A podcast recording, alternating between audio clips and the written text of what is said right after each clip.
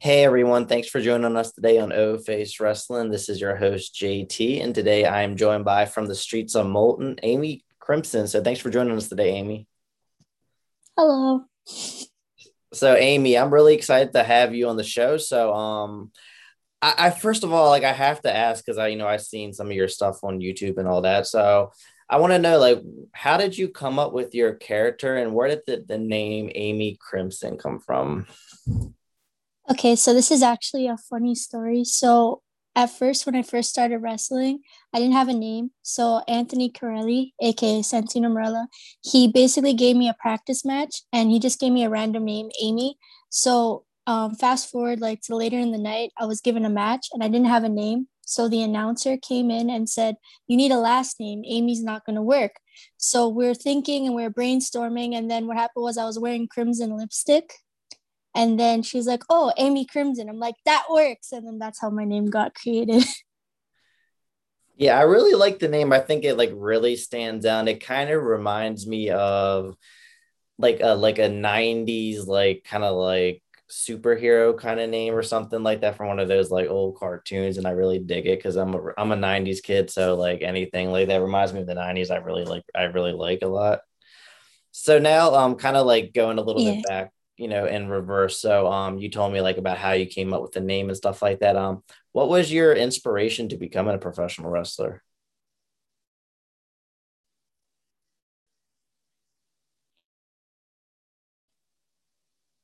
Um so um and I, think it was um no mercy i think with eddie guerrero and brock lesnar when eddie guerrero won the title and then just Lita matches and Trish Stratus made me like want to do wrestling.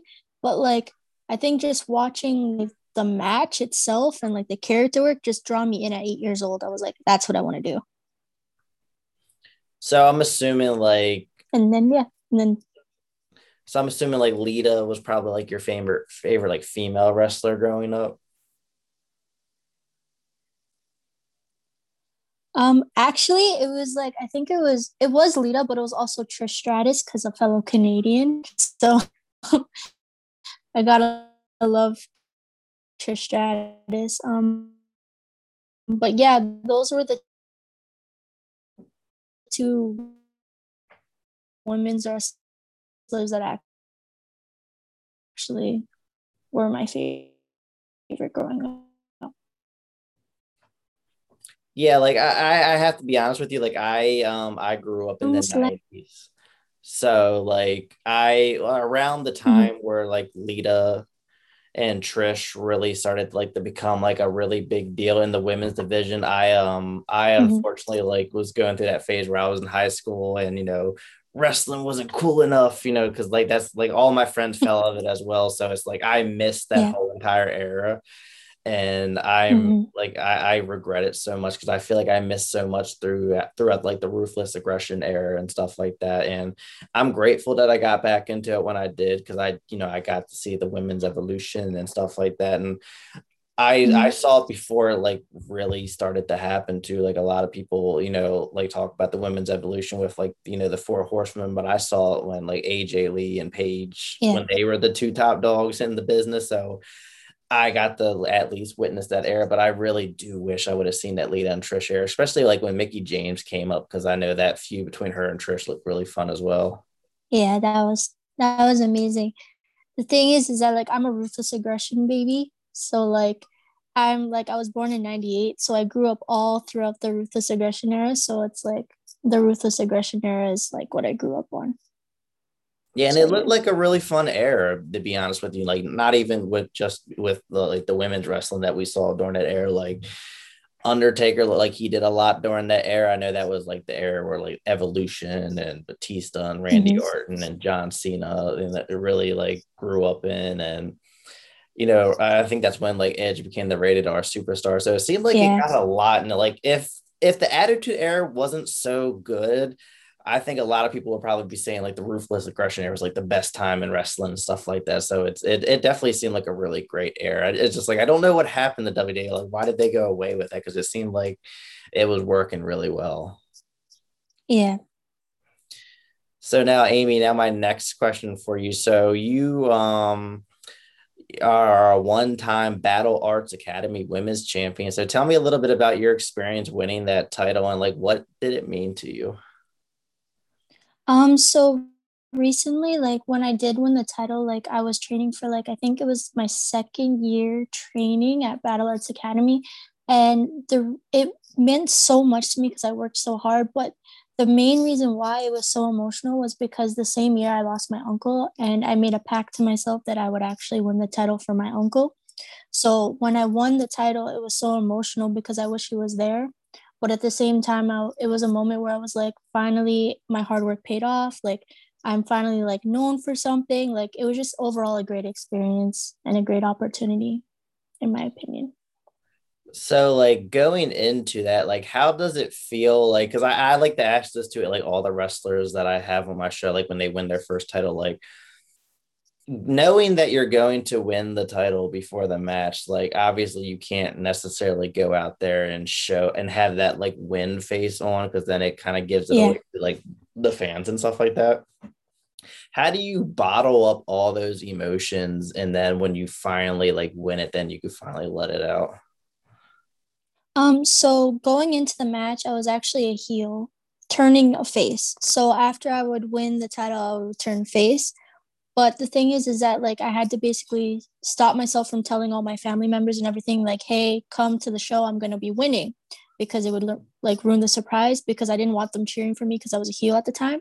Um, but honestly it was very nerve-wracking just like the whole experience like when you're just a small like well you're green and then you're going into like basically like a main event kind of thing where you're going for a title. It's very nerve-wracking but I guess it's just showing some emotion and everything. So that's how I handled it, kind of. And I think that's like really interesting that you were going in as a heel and then leaving as a face. Like I can understand like that's definitely a challenge, you know, really early in your career, kind of having that turn. Cause I understand, like in wrestling, like heel turn or a face turn is really important. That like really sets the tone for whatever character you're going into. Like if the heel turn is really epic, that really like starts everything off like really hot and gets people interested. And then yeah. vice versa. Like when you when you turn face, you it has to be believable, or people aren't going to grasp yeah. it right away. And I think that's always very important. Mm-hmm. Oh, I agree 100%. So now uh, my next question, um, being, you know, and, you know, you, like you mentioned being green in the business and stuff like that. Tell me about like some of the biggest challenges that you have, you know, being, you know, like new to the business and stuff like that, because obviously if you're a well established name, you're going to get all the bookings and everyone's going to want you. But when you're new, yeah. it's a little bit more challenging. So tell me about some of the things that you do to try to kind of like get your name out there. Well, the thing is, is that like the couple matches that I did was like in an all women's match. I don't know if you saw it on YouTube. It was with Rebel and Casey Spinelli, and it was with Allison Kay. And that was one of the matches that actually boosted my career, where people got to know where my name was. Um, to basically help my career, like I try and like do as many promos and like vignettes as I can on my social media, since like especially since now COVID has stopped wrestling in Ontario completely. So it's very hard, especially now, to get bookings unless you're like out like outside of Ontario. Um, I also like try to post my matches as much as possible, or like just try to get as much recognition as possible, so that my name can be elevated as like someone who's like greener than other people. So that's what I try to do as much as possible. Exactly. And that's like the one beauty about the, the popularity of social media. Like everyone has it, and it's usually like a lot of people are pretty addicted to it. So it's like if you get your name out there on social media, that could really help, you know, set things off because there's a lot of wrestlers I know about that I wouldn't know about without social media just because of the fact that, you know, you know, back in the day it was all word to mouth or something like that. Like it, it was a lot yeah. harder. And now, you know, social media, everyone has it like pretty much, you know, even like, you know, our parents and stuff like that. Even some, some people, their grandparents yeah. have it. Like it's it's the best way to really get your name and your brand out there. And it it does a lot. Just I know at the same time, it, as good as it could be for your career, it could be really bad. Like people like will dig up tweets yeah. like that that you posted 10 years ago and you're not even that same person anymore, but they'll judge you for it. And you know, we've seen that happen in WWE where you know wrestlers get released based off of something yeah. they posted years in the past. So it's like it's it's a good thing, but then it also can be a bad thing. Yeah. So now um, I, I have to ask that I know you are a little bit newer to the business and stuff like that, but like as far as like match stipulations, I understand like match stipulations can really be fun. They could be painful depending on what it is. Is there any type of stipulation that you're really wanting to do that you haven't done yet? Um, honestly, I would love to be in like a Hell in a Cell or a ladder match, any type of those type of matches because like I grew up watching it and like it's a great experience overall. So like I would actually love to do any type of those. I actually was like able to do like a kind of like a Royal Rumble type of match, which was really fun. And surprisingly, like I feel like all those matches would be really fun to do. So speaking of like ladder match and Hell in a Cell match, because I know you said that's something that you really want to do. Would you ever do any kind of like leap of faith off the top of a ladder, like do something like crazy like Jeff Hardy would do? Um, I would probably like possibly do like maybe like a cross body. Um, in some of my matches, like I haven't done anything like too crazy, but like I feel like once I start wrestling again, like I might want to dip my toe in the water and like maybe do a little crazy stuff kind of thing. So I wouldn't be not against it. I would actually try it. What about maybe like an elbow drop off the top of a Hell in a Cell, kind of like Shane McMahon style? See, that's tempting, but I don't want to die after. That's the crazy part. I don't want to die after, but I feel like I would try it just for the sake of it for the fans. I would I would try it. It would definitely be something wrestling fan in me. I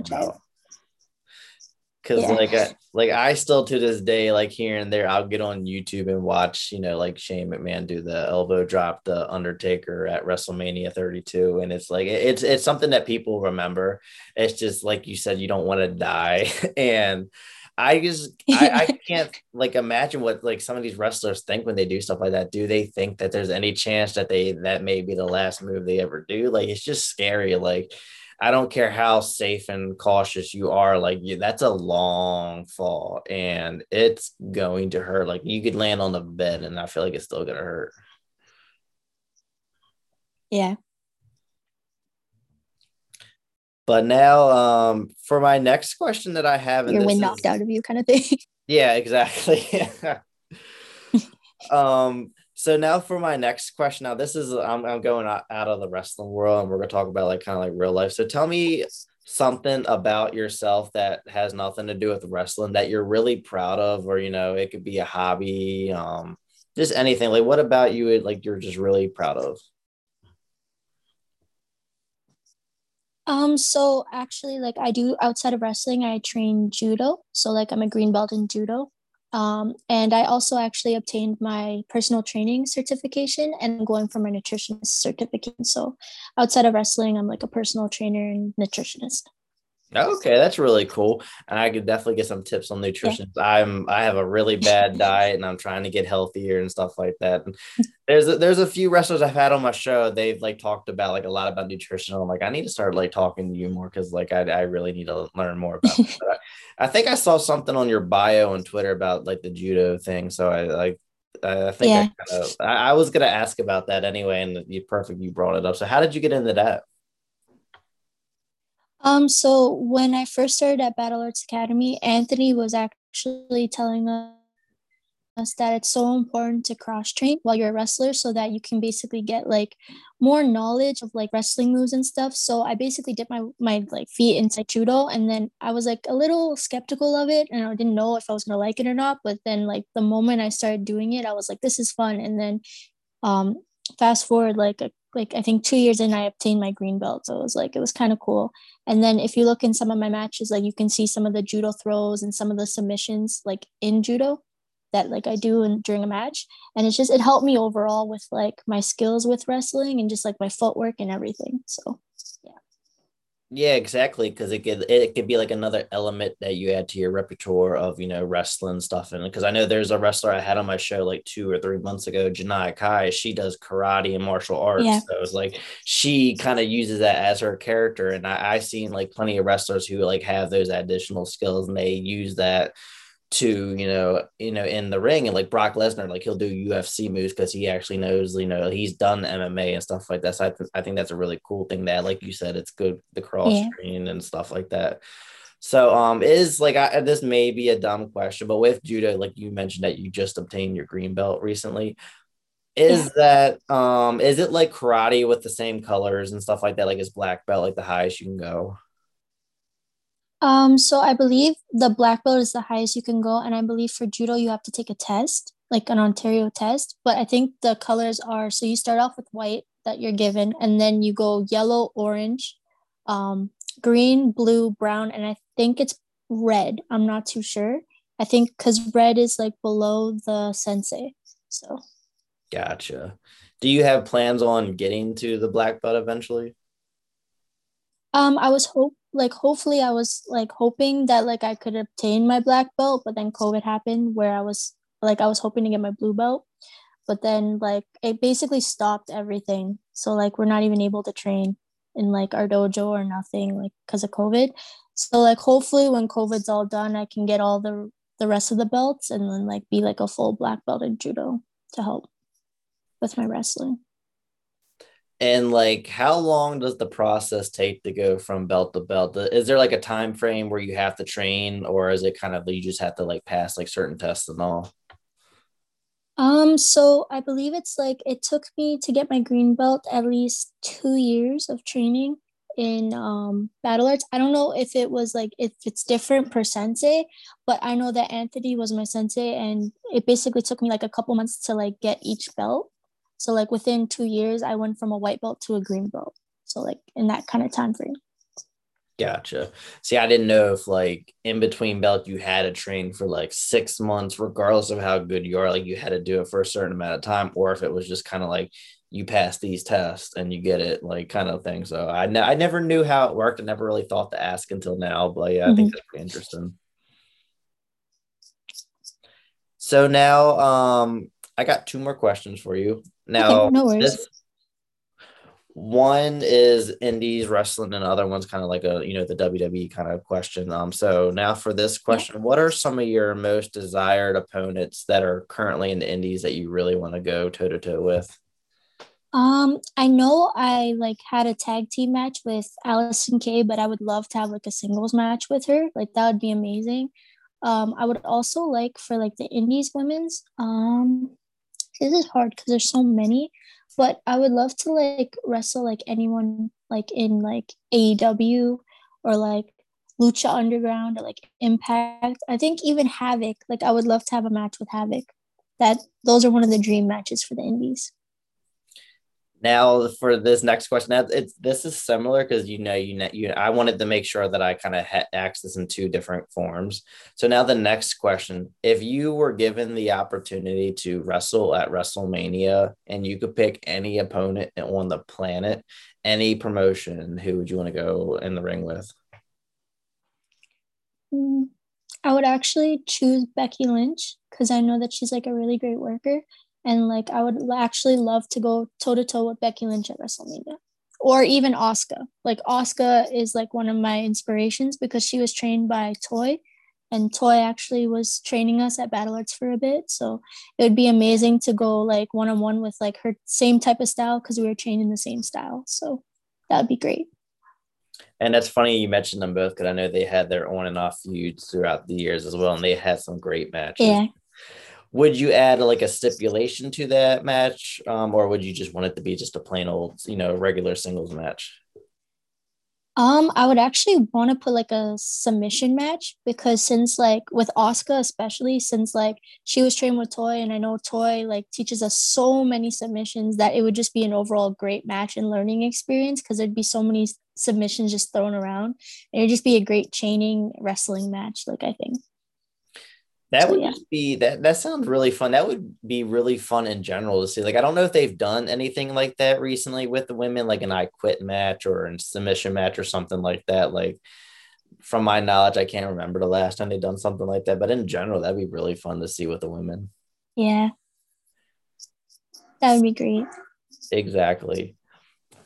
So, um, Amy Crimson. So, I have to thank you so much for joining us today on O Face Wrestling. That was a really fun interview, and I and and the part of the reason why I like adding the question about like non wrestling related stuff is because I like the learn about you know different things because you'd be surprised like the kind of things that yeah. say, and then I get to add or ask additional questions to that. And it's like i you know yeah. i get educated everyone listening gets educated. And i think it's always really fun learning about different things and like yeah. mma judo stuff like that. It's always um, something i'm not too familiar with. So it's always nice learning you know yeah. like that.